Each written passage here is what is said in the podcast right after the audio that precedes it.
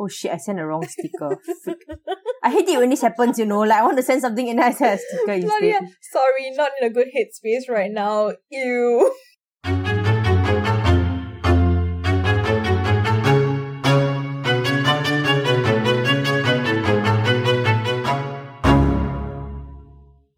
Hello and welcome to Hidden Among Us. Hi guys. Hi! Episode 14, guys. Yeah, it's been wow, it's been 14 weeks. That's insane. That's a full semester workload eh. Yes, a full semester. Also, 14 is a lucky number. Is it lucky? I It know. my favorite number. Oh, it's a favorite number. That's cool. Mm. My favorite I number liked it. is I don't have a favorite. My favorite time of the day though is seven forty five. I don't know why. I just like AM. PM, that matters. PM. I just like seven forty five PM. Like something about the forty five I like and the seven.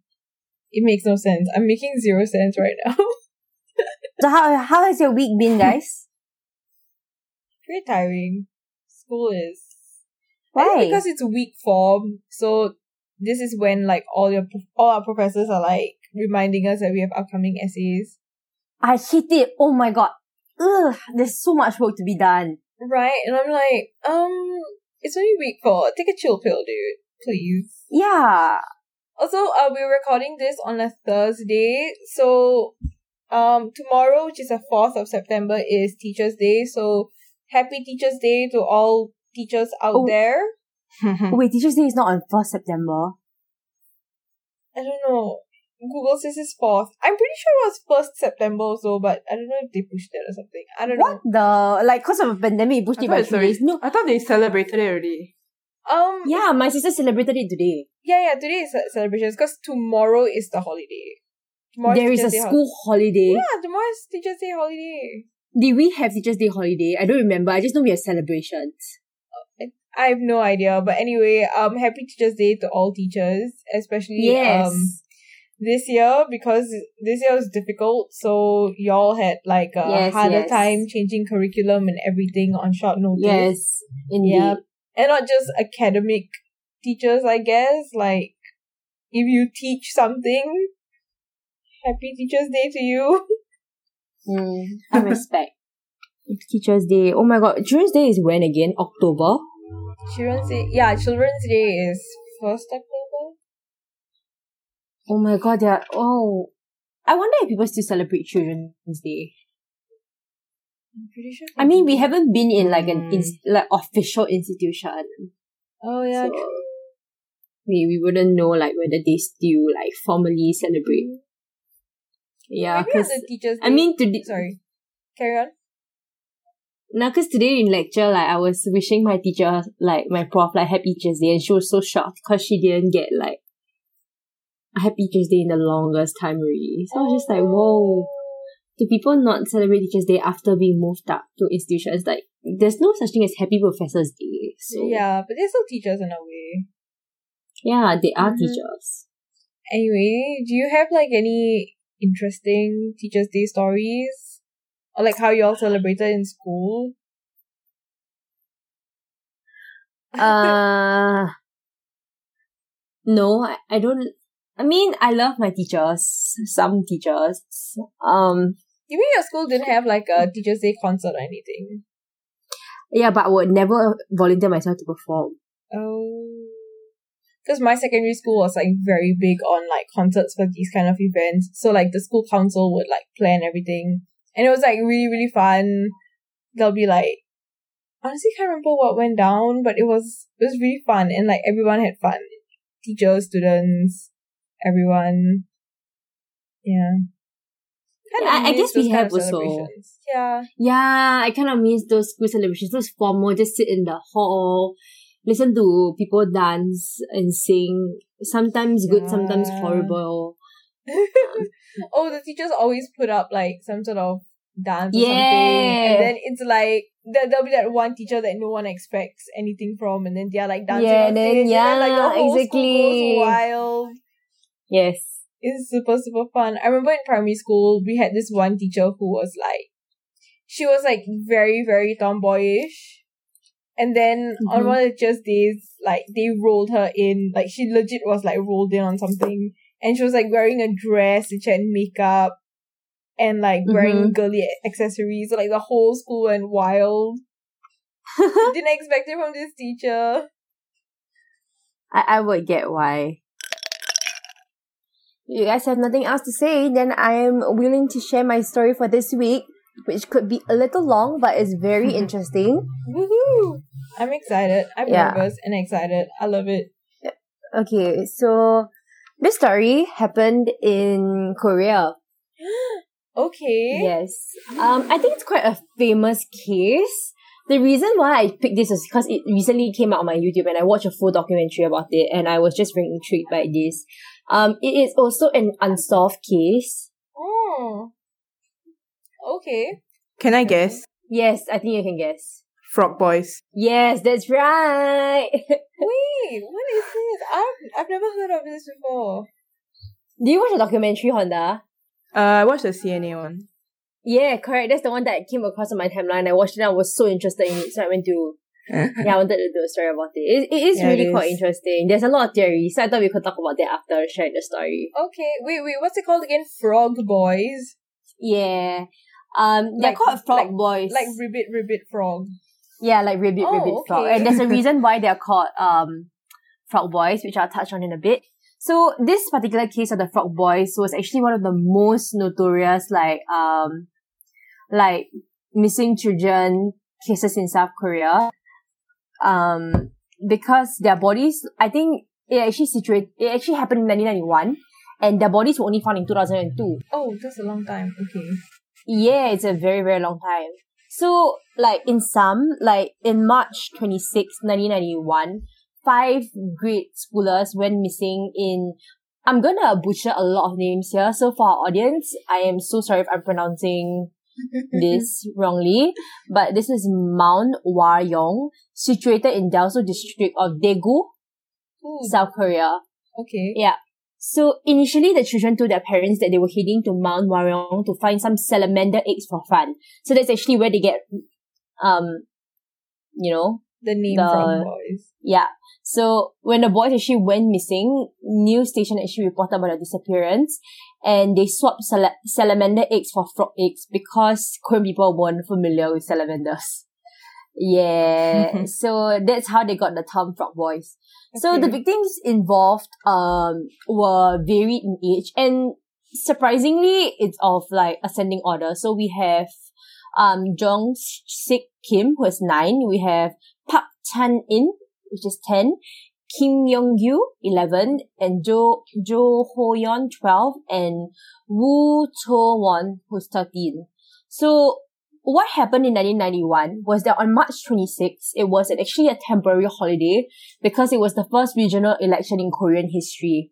So nationwide, it was like a, uh, I think it's a half day thing where you, you, you have your elections in the morning. Mm, okay. And then around 8 a.m. in the morning, six children attending the Song So Elementary School, so the five victims and one other guy called Kim Tae-ryung, were playing near Jo Ho-yeon's house. So Jo Ho-yeon is the 12-year-old boy here. So he's one of the five victims that were involved in this um case. But um a tenant at Jo's house actually complained that they were too loud and told them to go somewhere else to play.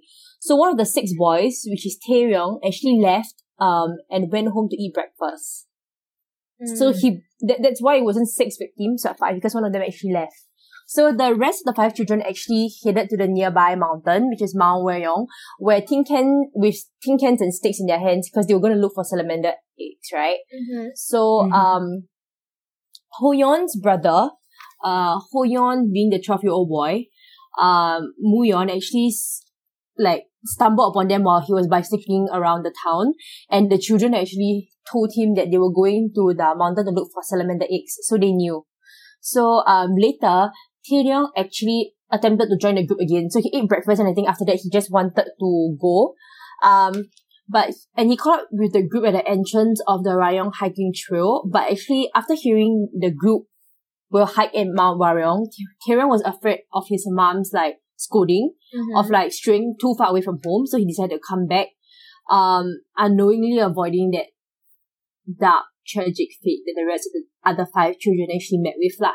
Oh dear. So around 6 p.m., the parents actually realized that something was um, really, really wrong because, you know, the children didn't come back Mm-hmm. and they started searching through the mountain and they could not find anything. So on that same day, they actually called the police around 8 p.m. Mm, So okay. the police actually presumed the kids got lost in the mountain and combed through Mount Waryong until 3 a.m. They still could not locate the children. So Mm. not long after the children went missing, the entire nation started talking about their disappearance. So, cause, you know, missing cases are normally involving like one or two people, but this was five children, which is very, very unusual and it's a really huge amount. yeah, because it's a whole Like- group that went missing. Exactly. So um, there were actually like a lot of theories, like kidnapping, because you know, um, I, I'm guessing situating this in 1991, um, it's a very big thing to child traffic. Traffic. So kidnapping them and then trafficking them was a very big thing. So there were a lot of theories that that's probably what happened because that's five children. That's a lot of money, and yeah, it was, it was a thing. So then they also had theories of like North Korean spies adopting these children and also like UFO. Mhm. So, um, 11 years later, um, most of this like attention of this case was actually like gone because it's 11 years and, and most of the people in the nation actually forgot the case. Mm. Um, but, um, on a very, very fateful day in 2001, a man was climbing Mount Waryong to forage acorns and found bodies of five children. So the particular site that he was on happened to be the facility of the Republic of Korea Army 50th Infantry Division's shooting range, which actually relocated Mhm. in another nearby town in 1994. So, but back in 1991, where the children were growing up, this site, um, where the children were found, used to be within uh, an infantry facility of the Korean Army.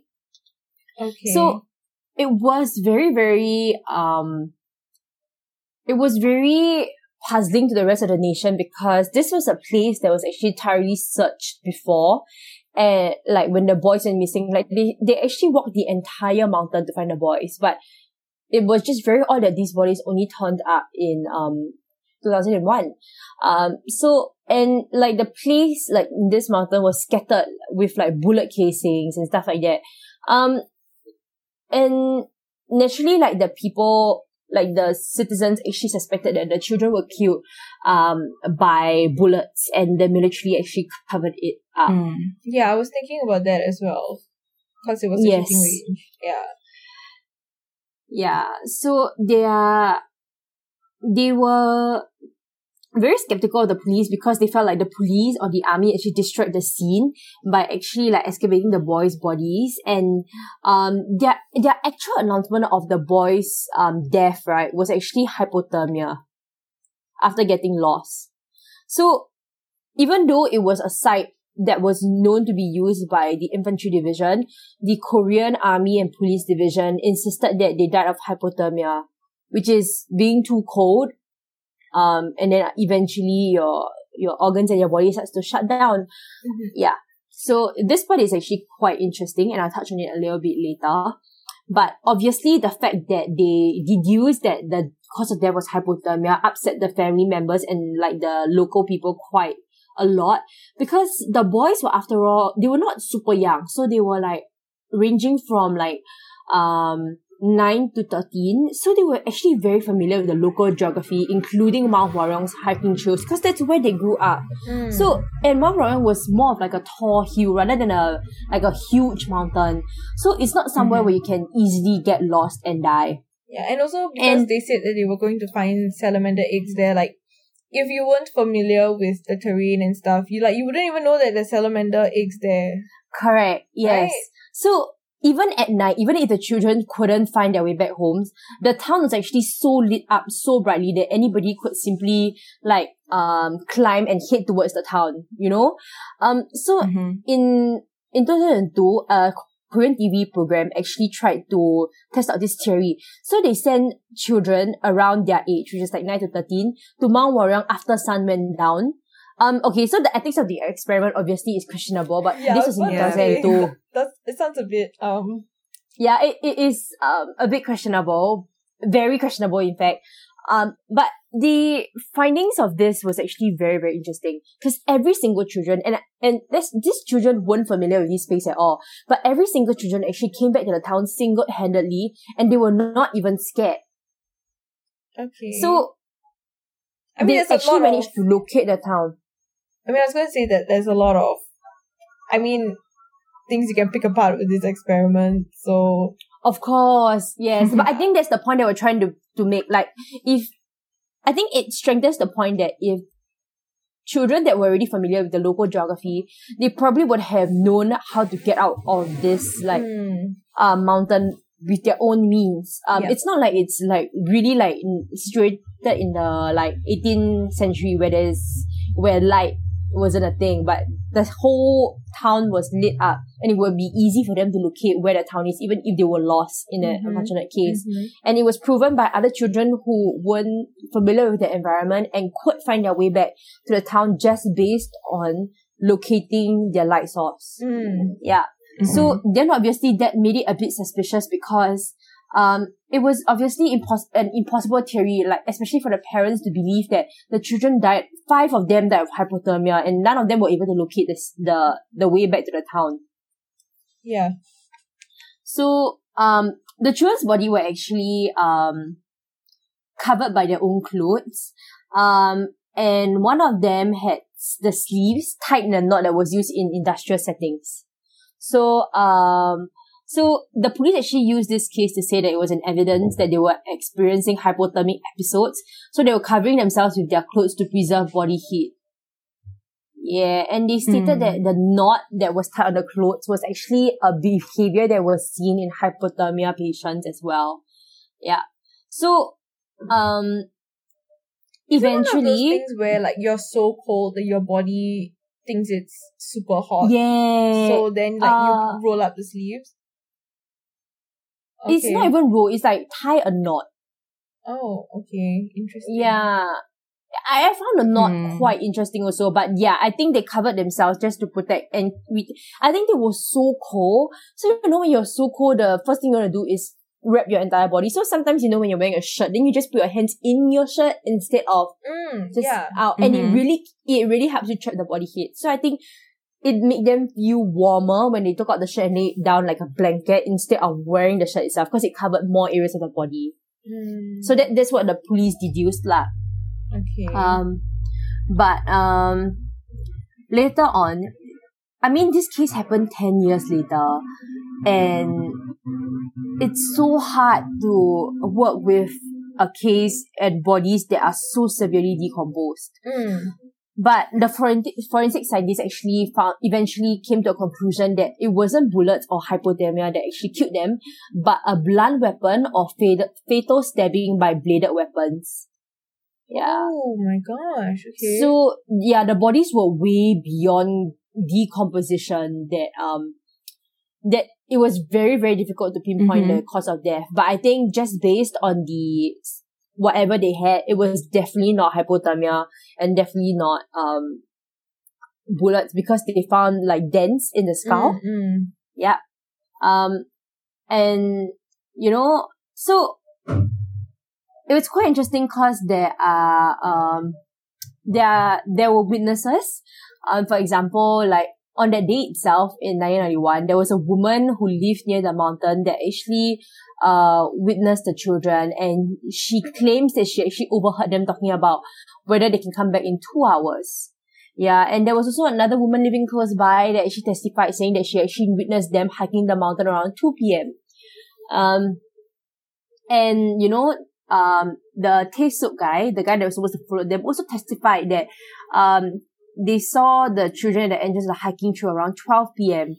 Uh, um, yeah, so um, it was a there's just a lot, a lot of conflict um, between the witness statements. There was also one more, which is by Song Hoon, who was also a student of the same elementary school, um, who said that he could not see them but heard them. Uh, this particular student, Song Hoon, actually lives in the mount foothills of the mountain. So, um, yeah, so when he reached a graveyard on the mountainside of Royal, he heard two screams spread 10 seconds apart. Um, since this was before right before lunchtime, he estimated it to be around eleven thirty a.m. Yeah, so um, in two thousand and two, he actually this student actually did an interview and said that um, he still remembers the screams till today lah. Mm. Yeah. Mhm. So it was also very interesting because like um the something interesting to add is that around that timing of around eleven thirty AM, right, the parents of three of the boys actually felt like something was wrong. You know, it's like those things that you just have those and it, it was around the same timing as well. Yeah, but it was just very conflicting in terms of time because like some Mhm. people say around 9 a.m., some say 2 p.m., and some say 12. And Song Hoon's Yeah. one, which I'm guessing is the most powerful, was around 11.30 a.m. So, yeah, um, so there wasn't really a suspect of the crime because it was so old. Um, so the tools actually used for the murder, um, and like suggested from the fracture marks on the skull were actually very, very unusual. Um, and the piece of evidence, along with the knot used to tie children's to hide the children's body, narrows the suspect um possible occupation to be uh like someone who works in in a more industrial setting. Mm. Okay. Yeah. And just based on the um and, and this was just deduced from the police force and I think the general public. But like based on how cruel this case was, uh, like burying five children in their own clothes, um, the perpetrator was deduced to be most likely a single person, um, that was probably never apprehended for any other crime because I think the um modus operandi didn't match with any other criminal they had at that point of time. Mm. So, um, But yeah. a single person killing five boys. To me, it's a bit strange because, like, for example, if you It's quite hard. Exactly. Yeah, exactly. if you were to go after one boy, then like I'm pretty sure the others would like gang up, you know, or like. Exactly. Yeah, so that so this is an unsolved case. So there is no conclusion to this case and there's so many theories, which is why I thought it was very, very interesting that we could think of different perspectives. So my personal perspective to this case or what I believe it it has to do it has to do with the military or the police force because I believe that the police force sent such a huge force. It was a nationwide case. Mhm. So the police force actually went down and combed the entire mountain, but they couldn't find the body. And like the forensic scientists also had like um like um talks that they they believe that the children were buried after being killed. So right after being killed. Um and I I don't know the science behind this, but this is what they deduced. But like why is it when they went to comb for the body they couldn't find it? But it was in an area that was pretty much open and military use because it was literally it used to be part of a military base. Yeah. So till today, like when I was watching the CNA Mhm. documentary, like the suspect has not been found, and I say suspect because I'm very sure this. Okay, so this case turned from a missing children's case to a murder case just based on the the cracks on the skull of the children. Mm. So I guess it's just very interesting, like how one guy could have killed five children. Um, how the police was so inefficient in finding out this killer. Um, and I think the very sad thing is that I remember watching the documentary and the fathers of the children that were interviewed kept on saying like, if you were the killer, just admit it. Like, I, and their fathers are now like really old, like, like grandfather age. Like, just thinking like these boys could be like in their early 30s or late Mm. 20s if they were still living. And their, their fathers in the Mm. video was just like, you can just admit it now. Like, we just want to die with peace, you know, like knowing what happened to our children. Like, the statutes of limitations also expired in 2006 already. So just, just Mm. tell the truth. And uh, I guess to me, it's just really scary that there is uh, someone who potentially killed five children that is living out there and living a very relatively normal life.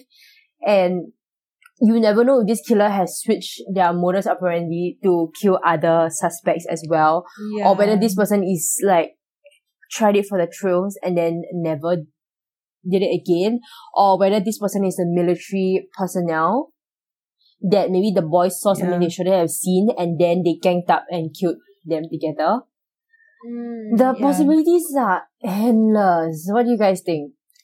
At first, I thought that it could have been like a freak accident. I mean, this was before you said that um they found blunt force trauma trauma to their like skulls. So at first, I thought that okay, possibly it could be like a freak accident where like maybe something happened and then like all five boys maybe they really really got lost or something or like I don't know fell on a ravine or something and then like passed away. So like even when the police um what's the word for it? Scout the area, they couldn't find them. But then now that you mentioned that it's blunt force trauma, I mean it could be a person or multiple people. I mean like this is going off what they profiled this killer to be. But like I personally feel like it couldn't be one person. Like to me it doesn't make Mm. sense. Mm.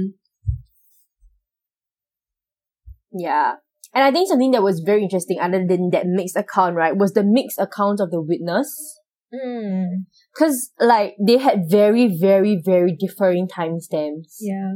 No, but And remember how I I think a few episodes ago I basically mentioned how um eyewitness statements are just unreliable for sure, for in sure. general. So like maybe the reason why it doesn't check out Mhm. is because, you know, eyewitness statements are generally unreliable. So that's really the end of my story. It is an unsolved case, but I just thought it was very, very interesting how um really to Mhm. think that out there that there's a killer somewhere. Yeah. Wait, did Honda did, did you Hmm. have a theory? Mm, I I feel like there's some at least some form of cover up somewhere. On the military's end, is it? On the police end, sorry. I mean, not just the military, but the police as well. I mean, considering the fact that it was a military place, Mm.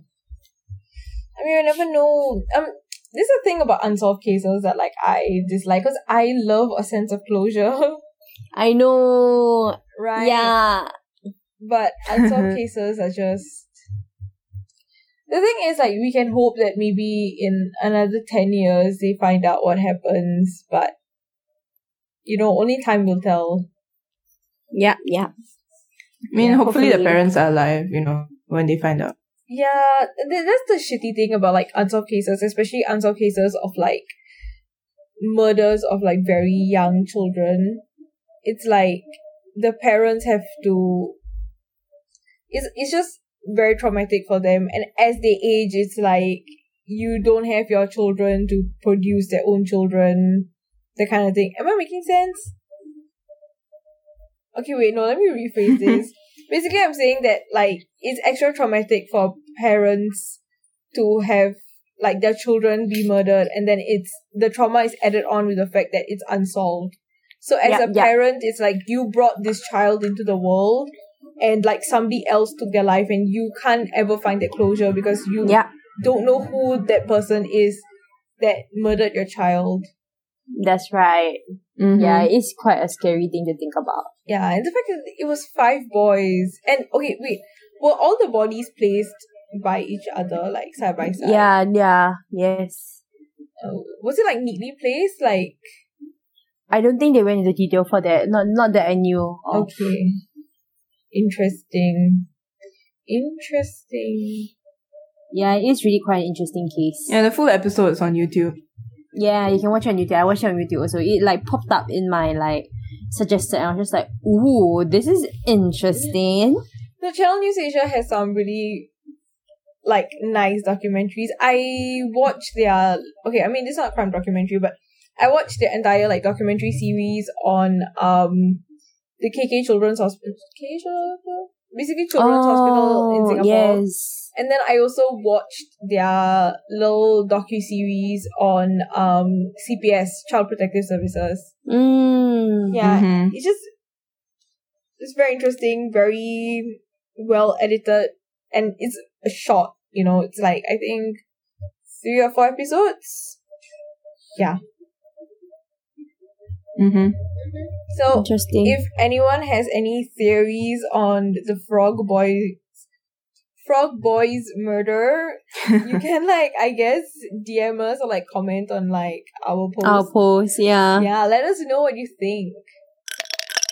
Chris, I'm quite interested in listening to your ghost story because you've been hyping it up. Okay. So, I'm just going to preface this by saying that I think this is the most whack story I have ever come across. Hmm. So the first Whack in a good way or bad way? I don't know. Okay, let's see what y'all think later. So like the first time I heard of this was on this um podcast called And That's Why We Drink. So um one of the Mhm. hosts they they said this story and I remember I laughed so much and like this story has like never left me. So I thought, okay, you know what? Why don't you why don't I like share this wonderful story with our listeners? Because it's completely batshit. I'm telling you, okay, it's just batshit. it's weird. Okay, let's go. Okay, so okay, brace yourselves, guys, because this is the story of Elizabeth Klarer, and it's a love story between her and this alien from the planet Meton named No, Akon. you're kidding. Chris! oh my god, I can see where this area is going already. okay so um the thing is right to get this story um i used wikipedia as well as uh the the um autobiography written by elizabeth klarer named um Oh, what's it called beyond the light barrier so here's the thing Mhm. the the autobiography is really like messy in my opinion and it's a very it reads like a YA novel. Okay, Wait, Did you actually read it? Yeah, I, I managed to find um a PDF of it online, but yeah, I guess y'all can search for it. Yep. Anyway, I'm just gonna jump right into this story because um I have excerpts of what she wrote and I'll just read it out wholesale to y'all because I'm telling you this story is really it's on another level. Okay. So Elizabeth Klarer was born on July 1st, 1910 at Mooi River, Natal, South Africa. Um, at the age of seven, Elizabeth encountered her first UFO while she was feeding her Sealyham puppies with her older sister Barbara. She saw a silver disc bathed in a pearly luster swoop over them.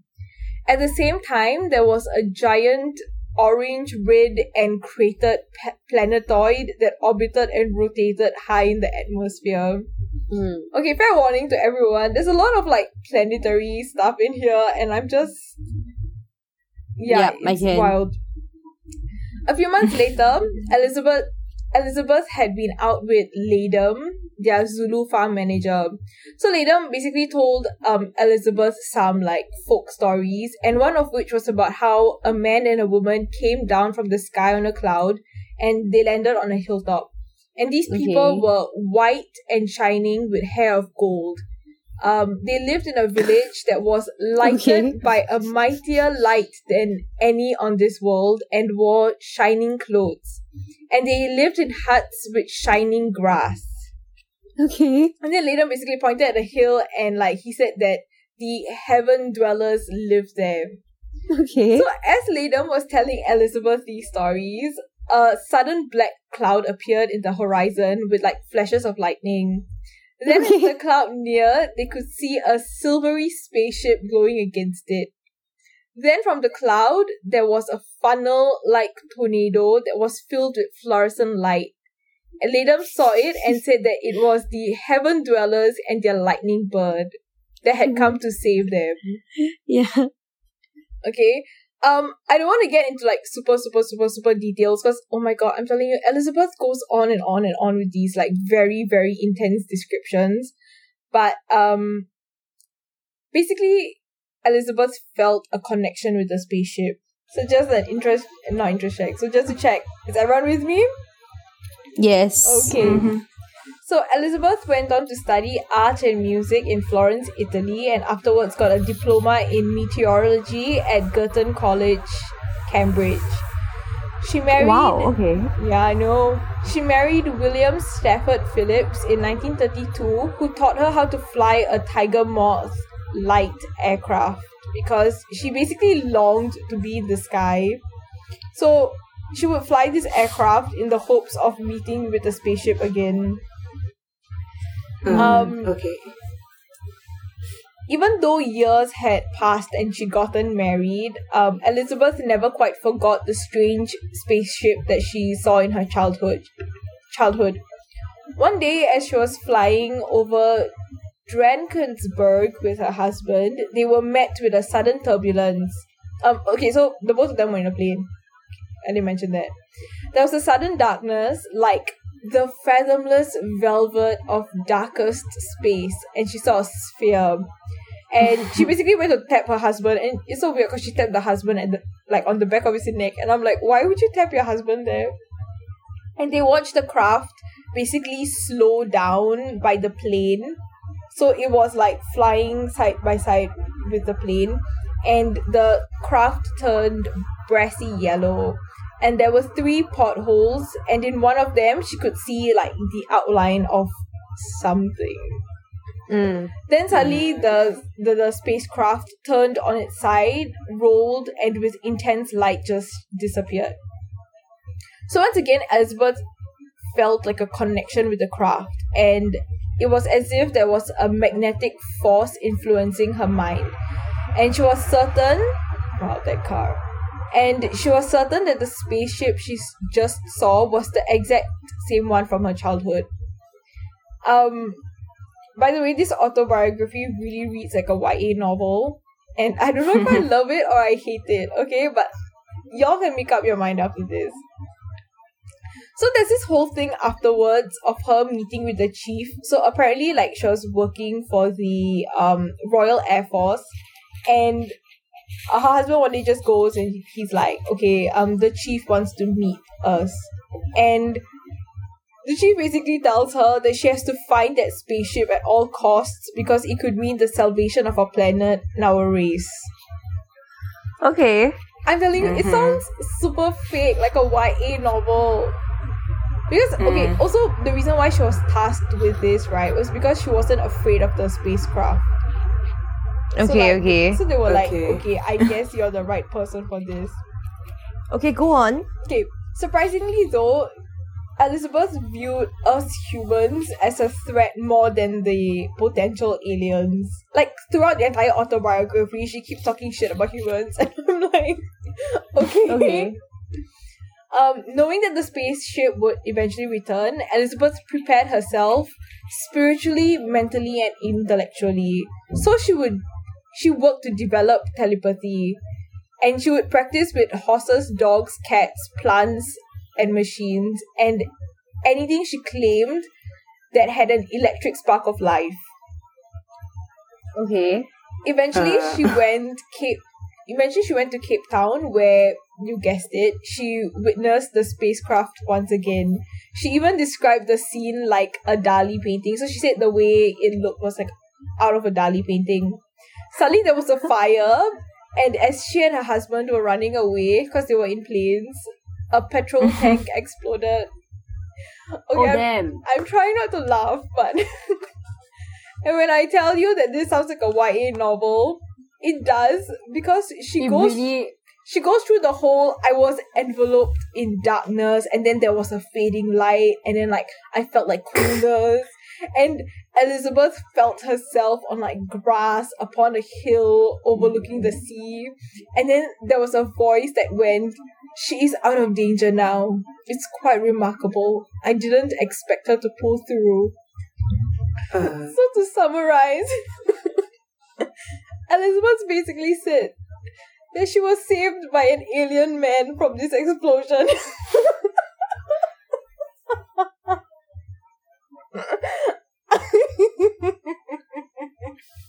I'm trying so hard not to laugh. I love this story. Shan has given up. So eventually, Elizabeth was taken to a hospital and she was discharged. After this incident, Elizabeth waited for the man who had saved her. She wanted to make contact with him, so she basically thought that the only way that she could communicate with him was through her mind. And then on a stormy night, she was like meditating to connect with him. and the man's spaceship landed. And Elizabeth essentially goes to say that she knew we had found each other. And through this, they formed a bond of affinity and love. What the hell? On April 7th, 1956, she was brought into his ship. I'm serious. Okay, but before that, right, she encountered the ship closely once uh, when she was up on a hilltop, and she described the ship as 18 meters in diameter with a rounded dome, and in the middle, uh, okay, a rounded dome in the middle, and three large portholes through which um, she saw the same figure. And then um, she says that she looked back at him, basically at the figure, while he stood there with his arms crossed over his chest. And he regarded her with a compelling and hypnotic attraction. and she said that his eyes seemed to influence and control her. But here's the thing, okay, guys? Elizabeth found this alien man very handsome. Shut the hots for this dude. No. it It's so gross. No. It gets better. I'm telling you, this story this gets is the better. horror part. Um, the ship's hull had been spinning rapidly in a clockwise motion while the dome remained still. And then, several months later, which is April 7, 1956, she finally got pulled into the ship. Um, so on the morning of April 7th, um, Elizabeth woke up and she had like this feeling like the alien man had appeared. So she literally ran to the hilltop and he was he was standing there. okay, I swear to you, okay, the next part I had no way of articulating this. So I'm just going to read out wholesale what happened, okay? Mhm. Are you ready? Is everyone ready? Yeah. Okay. I think so. Beside it stood a tall man. I looked at him with awe, and I could feel my beating heart. In that wonderful moment, I didn't hesitate, but ran down the rough slope straight to the man beside his ship. Within seconds, I was at his side. Laughing gaily, he caught me round the waist and swung me up on Oh, the hull of his ship. We both laughed as though it was the most natural thing in the world. Then Oh he spoke to me in precise English, and his voice was like a caress. Oh. Not afraid this time?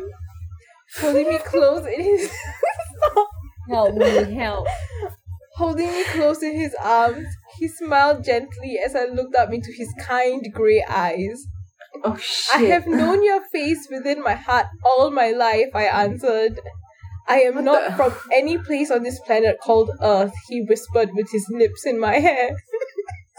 Oh my god. I'm trying so hard, okay. Oh my god. and then basically the alien man took her into his ship. And she describes the interior of the ship as very shiny with circular walls and there was like soft light and there were like no cables or wires anywhere. She described the floor as like having this rose type carpeting that was soft yet firm. And she could feel like this soft humming vibrations. And that's when Elizabeth knew that like this spaceship was taking off. And then the the strange man, right, he brought her to this bench and made her sit down.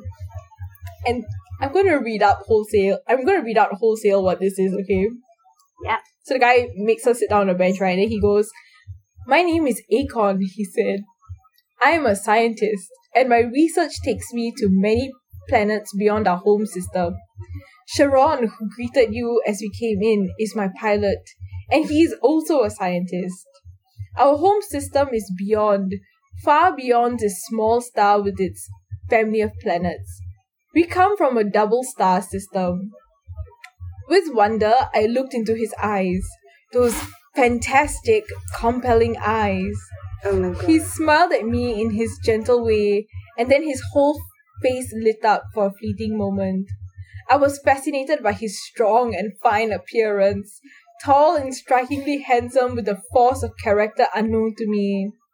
His Hmm. ascetic, face was grave but tender, and his golden hair shone white at the temples as he moved his head to glance the viewing lens.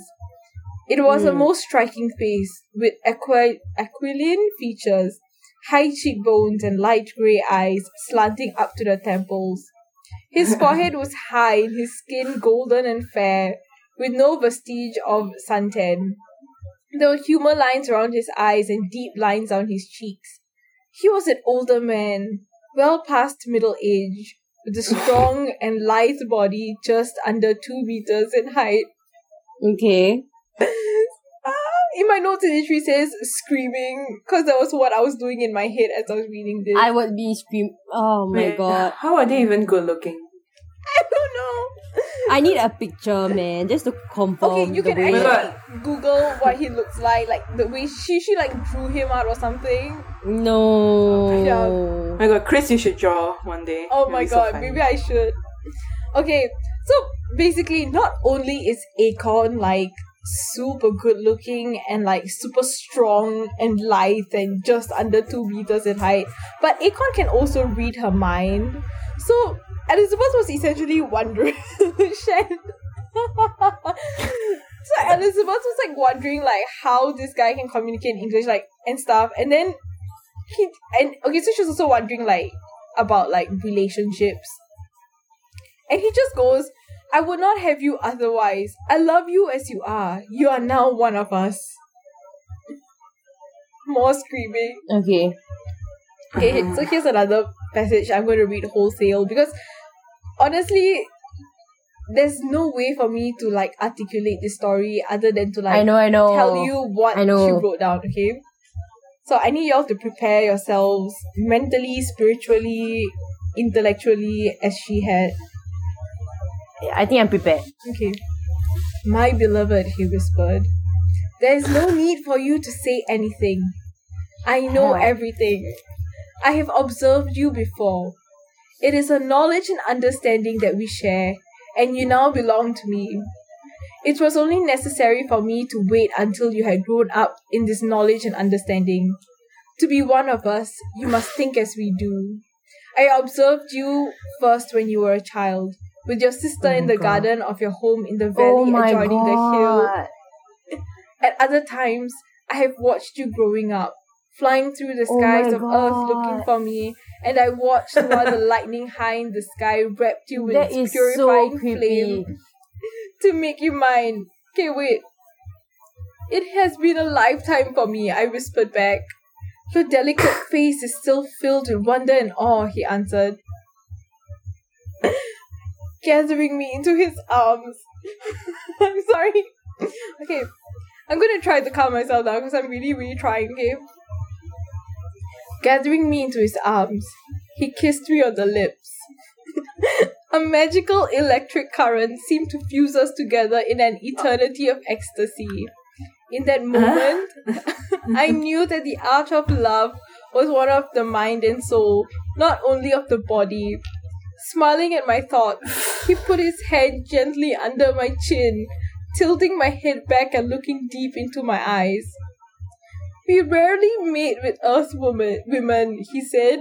When we do, we keep the offspring to strengthen our race and infuse new Oh blood. Oh my god. Okay. Then basically Akon went to tell Elizabeth that she was a reincarnation of his like long lost Venusian soulmate. So basically they come from this Oh planet.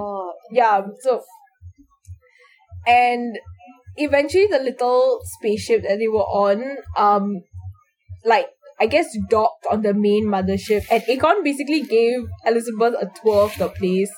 And Okay. Elizabeth went on to meet a whole bunch of other like alien inhabitants on the ship before they had to like leave her back on Earth. So they returned her to the hilltop. Yeah. Then in April, okay, then in April 1958, Akon took Elizabeth once again into his ship. No. This time, Akon was like, "Why don't you take a shower? Cause like your, Oh, your shoes are dirty or whatever." Oh my god. So I Elizabeth don't like. I don't like where this is heading. After her shower, she stood in front of a few mirrors naked No. and like she began to brush her hair. And then all of a sudden, Akon like came up behind her and he put his fingers into her hair and like he sort of like brushed his face and lips against it. Then he took a silver ring off his pinky finger and he put it on Elizabeth's middle finger. And then, I kid you not, they proceed to woohoo. Is it in detail? Um, no, but I'm gonna re- read out the thing anyway. Uh, it's not in detail. It's not in detail. Okay, and this is super TM. I okay, I could. So this is what she said. Okay, I could feel and sense the magic properties emanating from the ring. Akon put his hand under my chin, tilting my head up and back, and kissed me with a long and lingering kiss on the lips. Picking me up in his arms, he carried me to the silken platform by the curved wall. Its firm softness supported our bodies with luxurious comfort as I gave myself Did you to say the man. sperm No, no, instead no, I of firm just now? no, no, okay. no, no, no. Okay, where was I? anyway, so um, supported bodies with luxurious comfort as I gave myself to the man from outer space.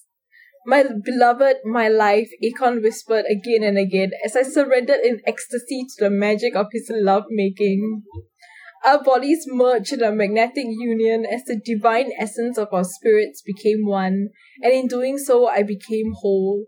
As our bodies became Oh my one, the God. fusion of the electric ex- essence of life was attained, and the ensuing ecstasy and balance of electrical forces transcended all things experienced in life.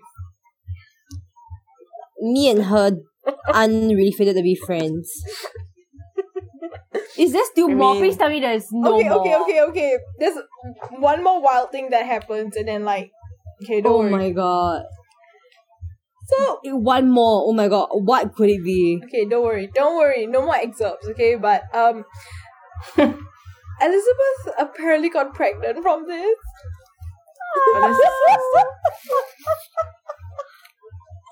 so Akon brought her to his home planet of Meton, which was okay. I don't know what all these are, but just just listen up, then maybe I'll explain it, okay? So Akon brought his brought her to his home planet of Meton, which was orbiting Proxima Centauri, which is like a star, which was in the Alpha Centauri system, which is a star system, and she mm-hmm. basically gave birth to a boy. And Okay. Elizabeth, like in her autobiography, she sort of like explains this, but in in summary, like the birth was like completely pla- painless and like comfortable. What? Okay, okay. Like, wow, why can't I give birth like that? Not that I'm giving birth anytime soon or giving birth because I'm not pregnant, but okay. So um, Elizabeth named her son Ayling, A Y L I N G, because Elizabeth wanted his name to start with an A, like Akon. And apparently, Ayling also meant like noble and prince of royal blood. Okay. Unfortunately, Elizabeth had to leave her alien son on Meton to receive alien education while she returned home. And by the way, Elizabeth was like 48 at this time. Yeah. Anyway, by the way, like apparently the like the times are different, so time works differently on like the spaceship, the other planet that it is on Earth. So like apparently by the time she got back, for um like her her sister and her brother in law were like very sick. Yeah, oh. Yeah, they were like really old, I guess. I don't know. Anyway, she uh, she said in her biography that she's like at this point I was like my brain was starting to die out from reading her biography. So, um, anyway, years later, okay, so this is after her sister and brother-in-law passed away. Um, Elizabeth moved to Johannesburg, but she said that she didn't enjoy city life, and like her story was, I guess, very quite well known at this time. So she would get a lot of interviews by the press for story, and like obviously a whole bunch of people used to bash her for it as well. Because like Yeah, for sure. I mean, who would believe you if you said that you slept with an alien? Like she, Yeah. okay, yeah. And eventually, at the age of eighty-four, Elizabeth passed away due to breast cancer. However, Okay. before she passed, she told um acquaintances that Ayling was an astrophysicist like his father and was traveling the universe with um Akon as well as his space woman Clea and their son. Yep. Huh? Oh, no. Okay. Uh wait, there's something Why? else Well, I I- wanted to say. Uh I Oh. can't remember this. Okay, I can't remember what I was going to say, but yeah, so that that's the story of Elizabeth Klarer It's really damn whack. Oh, okay, okay. I remember what I was going to say. So, um, in the beginning of her autobiography, right, she literally, um, she dedicates, a part of her dedication is dedicated to Akon. Okay. Yeah. And by the way, Akon is spelled A-K-O-N, like the rapper Akon. Okay, okay. yeah. So that's the story of Elizabeth Klarer. Damn whack. I, I tell you, my brain juice is gone. I'm ready for bed. Like, really, just Brain juice. sleep time. Oh my god, I think this is like my favorite story so far. It's hilarious. Oh my god, dude. Okay, like, Chris I- is like the- on a. The way she writes. Oh, yeah, the way she writes the way so she writes. It really sounds like a YA novel. It really Help. does. You know what it reminds me of? What? Fifty Shades of Grey. Why Fifty Shades of Grey? No, I don't know, like the writing in Fifty Shades really? of Grey sounds kind of similar. Shades of Grey is better than this. No, I think this is much better Is it really? In the Okay. romanticizing, it, I mean, hey, nothing wrong with writing a good alien love story. There's some people who dig that, okay? Apparently me, because I had Oh, to read this entire. I read the entire autobiography by the way. It's 130 pages long. I read Chris, it I think you're currently at your your peak of needing sexual affection. First is whatever you type in class, and now it's this. Wow, I can't. Oh my God, I Chris. I see the know, pattern. I get you. Any of our audience that wants to be matched with Chris, just comment in the DMs below. I'm gonna cut this she part wants- out. Stop. Chris is feeling needy. yeah, I'm just waiting for my um, I guess uh, Alien. alien, alien man with um, no, you. I know who you're waiting for. who? Henry Cavill. Stop. Oh my god. okay, I'm gonna give like our listeners some context here. Okay, so um, I am terrified of Henry Cavill. Like Henry Cavill is is a good looking man. Okay, he's very good looking, but something about him in like domestic life, like if he's not in movies, just terrifies the living shit out of me. Okay, I can watch a movie with him in it, and I'll be like, wow, he's hot. But the moment you show me a picture of him like in an interview wearing regular clothes, I'm like, wow, he's scary. So yes. Um, I don't want to have anything to do with Henry Cavill. Though he did play Superman, who's an alien. Hmm. yes. anyway, um, Ideal Man, Chris Evans, are you out there? If you're listening, hit me up. In my Ideal Yes, Man. please hit her up. She needs something. Stop. she really needs something so that she'll stop finding stories like this. No. yeah, anyway, um I think I'll post some pictures of like what she drew Akon as, um, as well as Yes. I think there's also like this um image she drew of like what his house would like or something. I don't know. It's it's all very interesting. Yeah, share it. Sure. I will. This week's stories has been quite a clear contrast and dichotomy, so how do we end this now? Look at us. If you enjoyed this episode, okay, but to, okay. I guess in this Oh whole God. hoo ha, um, my story paranormal aspect comes to the fact that he's an alien. yes, I know that. I kind of figured that out when you were saying the story already. Love a good alien story. Okay, this is different from like your usual alien UFO sighting. Okay, this is like Yes. this is like a true account of of a love that transcends like universal boundaries, dude. Like he lives Ah, on a whole Chris star. and I actually can think of a similar story. What? No, it's not really similar. There's no love aspect to it, but it's just this um apple farmer who who got taken by a U- UFO and then the aliens taught him how to like drive the ship. Oh, Oh. that's so wholesome. Yeah, he even wrote a book about it. Oh my god, that is so wholesome. I would be terrified if aliens abducted me. Also, I think that I would annoy the shit out of them and they would just like throw me back on Earth. They'll be like, um, no thank you. Or maybe I'll read the story out to them and they will be, Are, are you my one true love? are you my one? Are you Akon? Are you my Akon? Are you my, oh my gosh. Are we gonna make an alien? Oh my god, I'm just gonna ignore that you ever said that, Honda. If you enjoyed this episode and want to support us, please rate us 5 stars on Apple Podcasts and click that follow button on Spotify. You can also listen to us on Google Podcasts, iHeartRadio, Stitcher, and whatever podcast platform you listen to. And you can follow us on Instagram at HAU Podcast. Shoot us a DM or send us stories if you like. You can also email us at hiddenamongus3 at gmail.com. Thank you for listening to this week's episode and see you guys next week. Yeah. Bye. If you have um seven month stories, do DM it to us. Um, if you've got alien love stories, Please DM do not DM it. Uh, DM it to us, please. I want, I want Chris more. will, Chris will read them for you. Oh my god. I don't know. Maybe you have like a real like a a a, a supernatural love story. Like, please tell us. Tell me. I love love stories. anyway, um, I hope everyone stays safe. Take care of yourselves.